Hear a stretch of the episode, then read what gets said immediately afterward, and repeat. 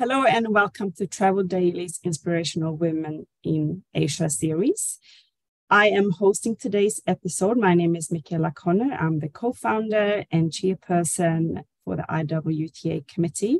And I'm here today with the beautiful Katharine Ng, who's born and raised in Malaysia and uh, went for a career opportunity all the way to Hong Kong a few years ago to work in the aviation industry. And today she's the director of training at One Crew and is still located in Hong Kong. But today you're in Malaysia on yes, holiday. So thank you for joining us on your holiday. Really appreciate it. Thank and you. welcome. And you said you I can call you Katie. Yes. Yeah. Okay. I call you Katie. Beautiful name. Katharine or Katie, both very beautiful. So welcome and thank you so much for taking your time to share your story in today's episode of IWTA. Can you tell us a little bit about um, what is One Crew and, and what does it mean to be the training director of One Crew? Thank you, Michaela, for the invitation to speak. And also, I'm really touched that uh, Vidna Achor has nominated me for uh, this talk. So I appreciate that. Um, yes, One Crew, we're based out of Hong Kong. We specialize in within the aviation industry mostly. We do work outside of the industry, but most of our clients are within the industry. Uh, we work with uh, commercial aviation, as well as majority of our clients actually in business aviation in the private jet industry. We do work with uh, general aviation as well, like helicopter operations or uh, ground operations uh, as well. Uh, we specialize in three areas, uh, aviation safety, in particular, the non-technical side of, of safety, human factors, uh, aviation security, as well as just like you, Michaela, we do management skills training. This makes me very excited.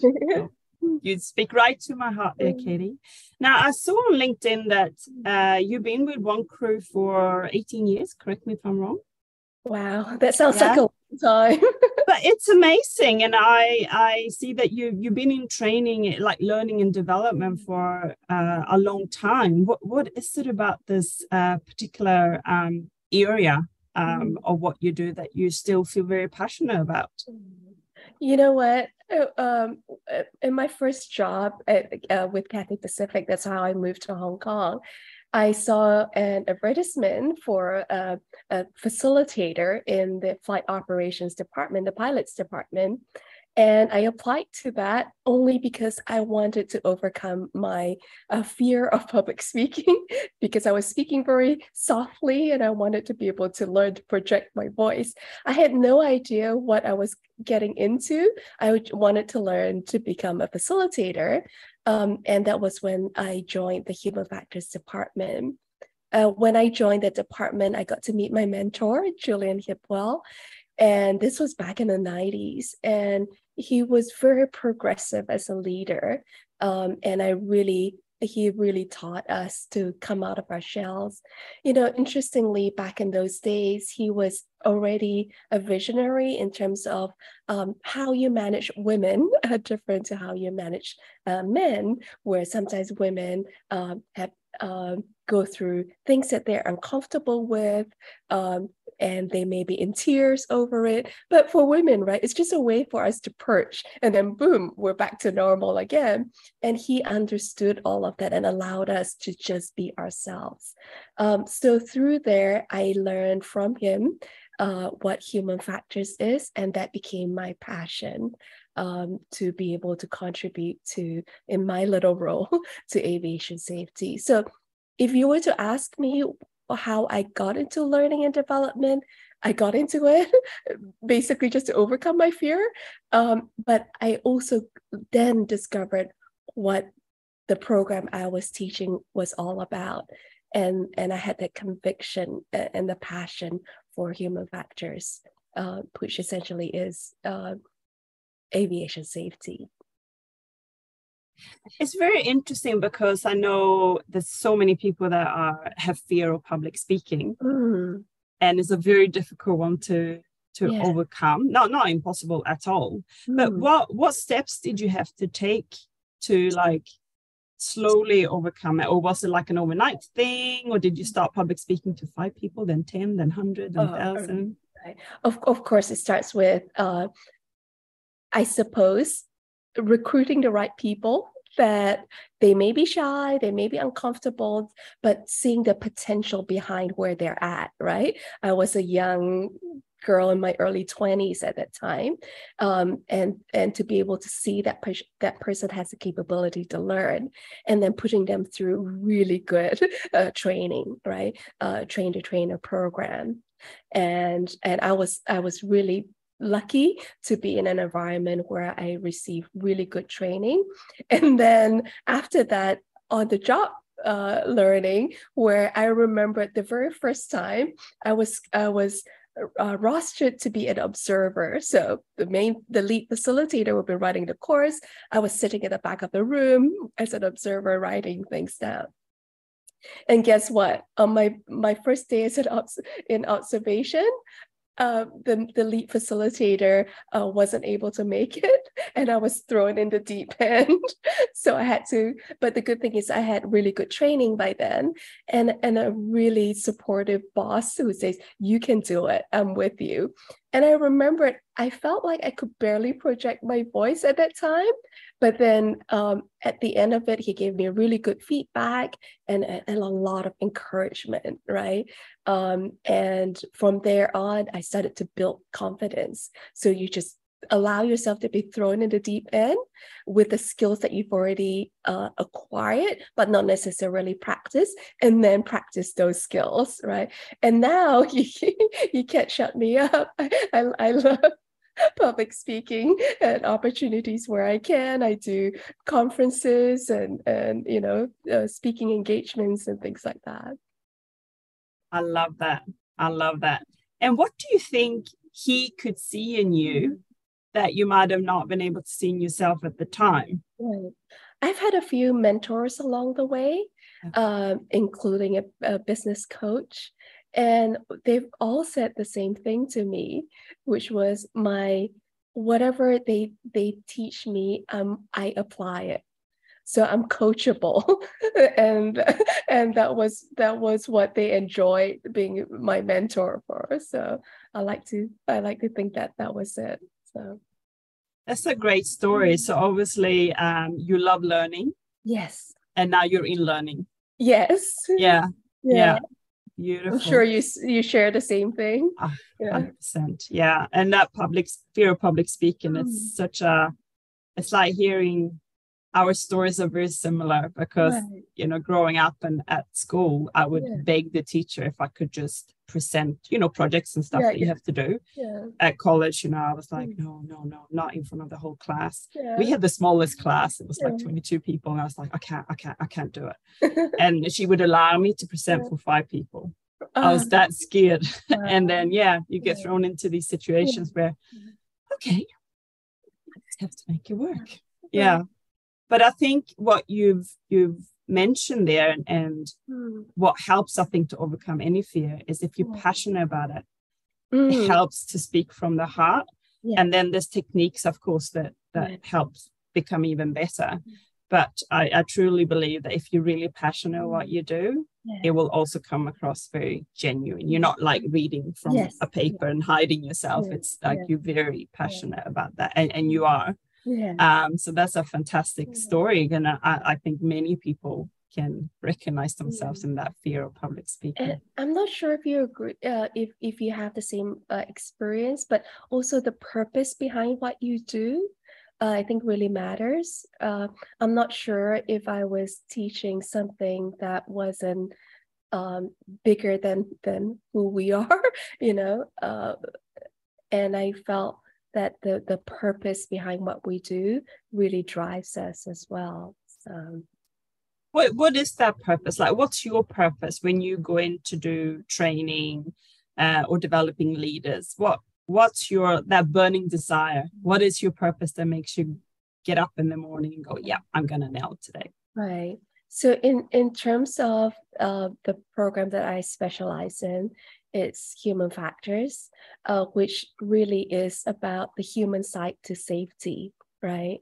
So and to be able to contribute a little bit every day um, to helping um, the frontline operators or even an organization be safer uh, for their operations. I think that's what drives me, right?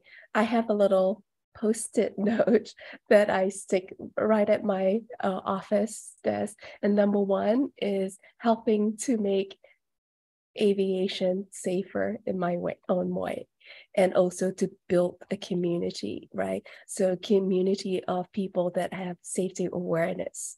Um, and that's my primary. So every day I look at that post-it and I know today I'm doing another day of training, but what's behind what I'm doing? Tomorrow I'm having a meeting with a client. I'm doing a needs analysis. What's the purpose behind that? Am I running a course basically just to fulfill a regulatory requirement, you know, where the pilots and flight attendants could get their license to, to fly? Or am I helping to build a community that's safe? So uh, going. I love that because I don't know if you have, but I've been I've been to many you know trainings where it's like you have to tick a box. Yes. And you can tell you're there because you have to tick a box. Yeah. yeah. Um, and I don't like that. Yeah. I don't like that, and I I agree. And it's so much easier if you to deliver something yeah. when you know what the yeah. long term purpose is like. There's a reason why we're doing this, mm-hmm. and mm-hmm. helping other people see yes. what the purpose is, not just yeah. I've done this, tick, tick, yeah. tick, but they don't actually remember any of it. But they can say, I've done that, I've right. been there. Yeah. yeah. So um, I think that's a important lesson for mm. all of mm. us. Mm. Not just training, just mm. any, you know, why? Why do you do what you do, no matter what it is? Yeah. Yeah. Amazing. Thank you for sharing that. Um, so you're in training, mm-hmm. learning and development, you call it and you're in aviation. Yes. Yeah. And we've been through like one of the toughest times in the history of histories in travel, I think. Yeah. We've, there's always been a few challenges, I think, in the last hundred years. Yes. I'm a bit younger than hundred, but you know, from from what I've read. But the last, you know, with COVID lasting for so long, mm. travel stood still. Mm. Aviation, you know, I've never seen the airports filled with so much planes just stranded. So, mm. how did you get through it? Like, what was your focus as a director of training for one crew when aviation was grounded? Right. How did you get through that with your team? Right. Of course, initially, I had my uh, training diary filled up, right? It's usually months in advance. And one point at the start of COVID, basically everything was put on hold. Every single thing on my calendar was put on hold. At that time, I was running physical uh, in-person training, and I feel that that was the most impactful way to, to, to run training. Um, so uh, because a lot of people were working from home, uh, staying away from, from COVID and all of that. Um, so I it was all put on hold. Um, at that time, interestingly, I was a little resistant to the idea of virtual training, right? This was really at the start of, of COVID. And it's, it's amazing how life presents to you uh, opportunities. I had a meeting with one of my clients, and we were looking at uh, the design of the, you know, this was like late 2019, 2020s program. And the client said to me, Katie, if you're able to transition your training to virtual live classes, um, I'm ready to start tomorrow. Everyone can, they can, the the, the crew can be in quarantine, they can be uh, outport under under rest, or they can be at home and they can still conduct uh, uh, participate in the training. And I was resistant to that because I, I had always believed that the impact on in-person training is greater than and then I had a conversation with one of my participants, right? Uh, a pilot who ha- was doing his MBA uh, uh, program. He said, you know, we do a lot of things on virtual live class. Give it a chance. You'll realize that it is, you know, it may not be as impactful as in person, but it is more impactful that you might than you might think. And he so graciously said to me, "You know what? I can I can do a little demo for you. Uh, I'll do a little a mini presentation, and and we'll we'll keep it interactive. Uh, I'll facilitate the session." and then I realized, wow, there's something about being in the confines of your own space where people open up and speak and the power of that. So I started to leverage that. So when we um, designed the, you know, the, the program of the year that um, meets the climate, uh, right, of what people were going through. Um, we were looking at things like resilience development um, uh, and also mental health awareness. It was really interesting that people sit and they open up perhaps even more than if they were in person in front of their peers. There's something about the safety net. So we leverage that. So I have various people to thank my clients, my participants giving me feedback uh, that I was able to transition to virtual live classes, which kind of saved our business, if you will, because we were able to continue on uh, this despite COVID. So yeah, willingness to adapt yeah. yeah. And also, yeah. of course, we have to redesign all our courses to make it still interactive, um, you know, with breakout rooms and activities and things like that. Like it's so scary hearing you talk. It's like I'm reliving yeah, life. yeah, very similar challenges, of course, because that triangle of intimacy face to face is the mm. the top one, right? to build trust and connection. But yeah like you we we've all had to learn all the meetings became mm. virtual all the training had to become virtual and can't, you can't have a three day training course online that yes. like would kill people yeah. so yeah really had to mm. be creative but come out of it better like because yeah. now like nothing feels impossible right yes um so i want to go back to you mentioning mental health mm. that uh, you created that how any challenges around this topic because in some countries it's a little bit taboo to talk about yeah. mental health yeah. yeah. what challenges did you face and also is is uh is very much uh taboo in hong kong as well mm-hmm. uh, amongst if you will a more chinese orientation right um for of course for our community especially if you're talking about mental health with uh pilots were very left brain. um, by that I mean uh, science, inte- intellect, and all of that focus, right? Um, it it it took, if you will, um, instinct and guts to introduce that program, and we were one of the the, the first service providers to to do that at, at the start of COVID and um, also, also it uh, I wouldn't go into the details, but there were some um, personal things that happened uh, where uh, uh, uh, you know someone that I cared very deeply that I worked with um, was going through challenges in his life, um, which resulted in um, a catastrophic accident, and at that time, I realized that I didn't, I wasn't equipped to help him when he was communicating his difficulties and uh, comp- ideation of suicide. And I just brush it aside as, oh, you know, it's just a, you know, it's just a moment thing, right? Um, and and perhaps because I wasn't equipped to to handle it so after the the event i then realized that while i was if you will helping myself to heal from from uh, that period um, i took up a mental health first aid uh, course and that was interestingly very much part of my healing journey.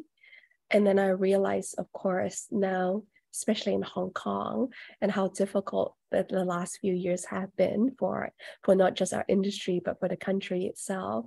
Um, that the impact on mental health or on commercial air crew as well as um, a lot of my clients, people were either losing their jobs or getting pay cuts or um, you know, temporarily losing their jobs and then getting reinstated at a lower pay and things like that.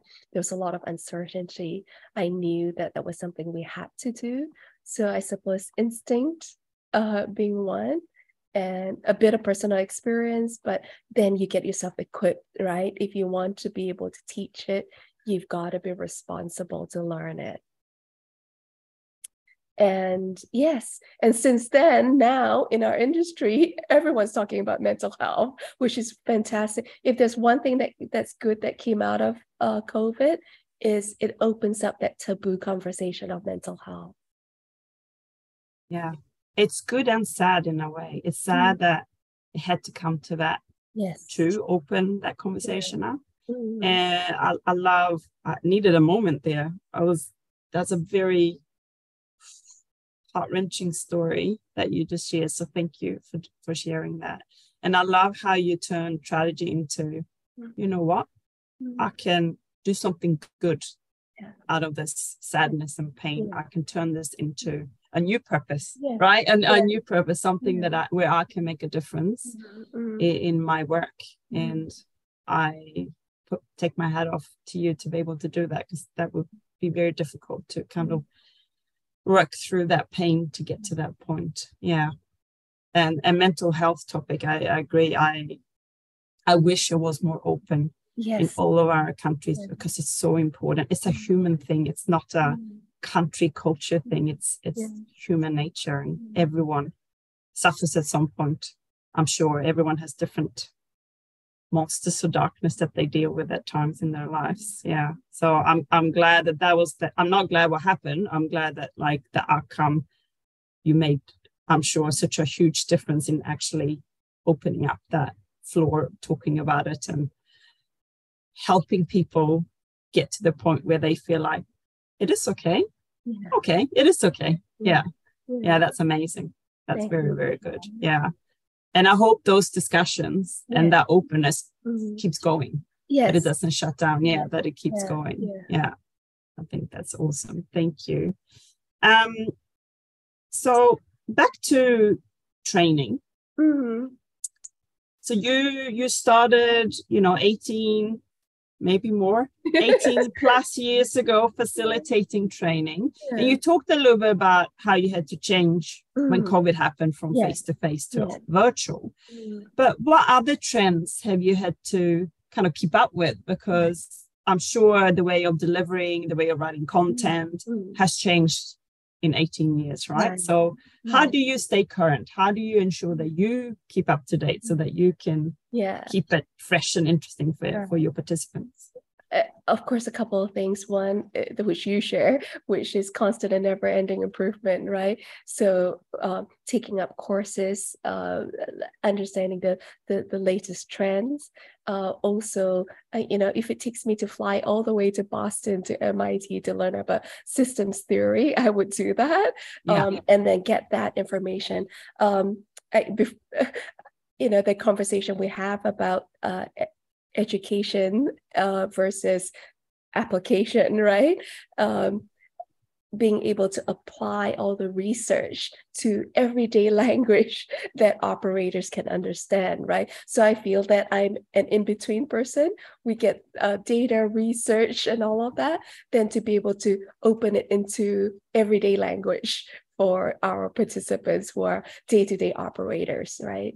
Uh, to learn, so being able to uh, adapt that. So learning as well as, um, you know, I find that the best way to cater to the needs um, that's appropriate for the current climate, if you will. By climate, I mean what they're going through. Like if you take a snapshot of what's going on in our industry or within uh, our clients' um, operation, if you take a snapshot of what's going on, then you're able to run the courses that are applicable in that moment. Um, the best thing to do is to do training, lots of training needs analysis. So every time we design a new program, we do a, a thorough needs analysis. We do that with the, the stakeholders, right? Um, the managers, we do that with our participants as well. So we get samples of uh, participants that we could interview as well as the, the people that were running the, the, the learning and development uh, for, for their company. Um, then the other thing we do is we work with the safety department and we look at um, safety data and information, any incidents uh, that, that may have occurred, that we're able to use this information and turn it into a case study. So of course we de-identify the information. Sometimes we have to be creative. We do uh, inspired by life events scenario, and then we build that in. So I find those always work because they the the, the participants can relate to the case studies because it's everyday life. Um, so I, I find that that's the best thing to, to work. So studying, uh, applying what you've, you've learned, doing needs analysis, uh, and then building case studies from there. Love that. Thank you. Yeah, and that's ever evolving, right? Um, so yeah, mm. changing and being flexible. And and I think like like you, uh, once you've gotten to that place where I've been in in this field uh, over 20 years, right? First with Cathay Pacific and then running one crew. I've also had the privilege while I was running one crew uh, to to you know be a part of consulting for an airline startup to a, a, legacy carrier restructuring the entire human factors department um, to be able to through that have the instinct um, to be able to kind of foresee things, trends that are about to happen, and then be a trend starter. So I think that with that, that just needs experience. Does that make sense to you? Yeah. Yeah. Yeah. I'm like writing that quote in my head. Right. Yeah. Yeah. It's gonna stay in there. Yeah. That does make sense. And, and I think to find later on. Yeah you are a trendsetter for yeah. the industry, yeah. it helps build confidence to go, okay, my instinct were right. I, I need to follow my instinct. Yeah. Um, yeah. And I think, you know, if I think about our industry, mm. that's that's that's running a successful business not just in training but you know if if you're in hospitality yeah. what's going to make your hotel brand stand yeah. out to everyone else's mm. and you have to foresee these things and you have to be a trend starter because that's how you get your brand yes. known and famous not just for following what other people are doing but for actually yeah. uh, doing something unique yourself. So yeah i think that's great business advice uh, for for anyone. Thank you. Yeah nice. Mm-hmm. thank you. Um what is what is your purpose? What is your purpose and values that you live today? And i know you mentioned your sticky notes on your computer yeah. so every day yeah, you look yeah, at that. But what's your um, personal values that is important to you that feels aligned with what you do today? Now the first thing that pops to mind is a weird one um, is freedom. I feel i'm I'm guided by my personal values of freedom. I'll explain what I mean by that. Um, freedom is a liberty, liberty to have authority over your own life, right? Decisions that you make, or freedom as an autonomy, the freedom within your workspace to be creative, to um, to be able to, and, and the same thing I do w- when I'm in leadership role, right? I, I set clear guidelines high standards for my team and then i just let them have full autonomy over how they want to do it who they want to team up with to to to to do this right? So they have a lot of freedom within that. So autonomy um, liberty for your life um, and also and that's why at, at a very young age in my late 20s, I set up one crew. I was working for a very established organization that I loved. Um, but I felt that running my own business, I had the full freedom to be able to make a difference in areas that I want to make a difference, focus on who I want to work with, right? Um, so to and, and that was, I guess I was always guided by that, whether I knew it then or not. Um, and that's why I became very passionate about things like when people's uh, freedom get taken away from them, right? Like um, human trafficking victims. And and I remember about I can't remember probably eight ten years ago. I, I was in Latvia uh, speaking at an aviation security conference where I met a group of amazing people. Uh, they were all air crew Uh, they're the airline ambassadors group. And within that was a flight attendant. She was an American Airlines flight attendant. And she talks about how she, living in a first world country, right, working for an airline, uh, and was human trafficked. And that touched me so deeply at the core. And I guess it goes back to my value system of the importance of freedom. So now I do my my my part uh, as a security training provider.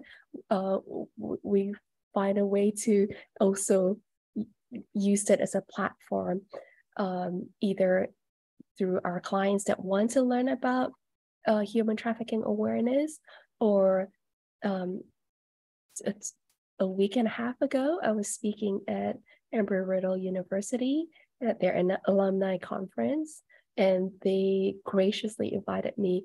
And um, the director specifically requested for the topic of human trafficking awareness. So I'm very grateful for that. So using that as a platform.